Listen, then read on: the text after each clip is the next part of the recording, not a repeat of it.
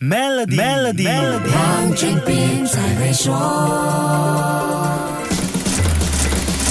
你好，我是黄俊斌。来到全新的二零二四年，你有什么新规划吗？我们在为新一年做规划的时候，不能不检视过去一年的表现，以这个为基础，从成功和失败的经历中去评估自己的能力和资源，更针对性的设立新方向和定立新目标。世界知名领导人一般会在新一年发表一些感想和看法，他们的观点往往会起着指引作用。OpenAI 的联合创始人 Sam Altman 总结自己的二零二三，并展望二零二四年的想法，在全网引起了。巨大回响。这位全球最红 AI 初创公司的 CEO 经历了过山车一样的2023年。2022年11月，ChatGPT 横空出世之后，2023年的大部分时间，他就是人人仰慕的天选之人。直到2023年11月份，面对逼宫大戏，在高调回归。短短十二个月里的经历，是震撼全球的跌宕起伏。Sam Altman 用了“这是疯狂的一年”这句话来概括了自己的2023年。这句总结真的是言简意赅啊！他带领 OpenAI。站上世界舞台 C 位，主力产品 ChatGPT 成为全球发展最快的生成式 AI 平台，影响了全世界科技巨头产品开发的路线图，进而推动了生成式 AI 的突破。在二零二三年十一月中，刚好是 ChatGPT 面世一周年时，他被 OpenAI 董事局开除了。五天之后又回归 OpenAI，这又给全世界的初创公司上了一堂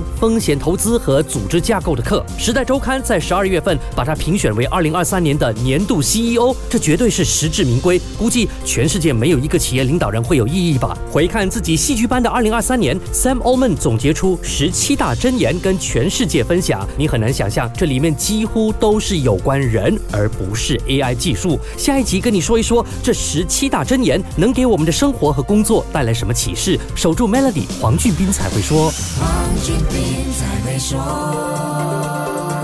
与 Maybank Premier 一起建立永续的财富及赢取一辆 Tesla，详情浏览 Maybank Premier Wealth.com/rewards，需符条规。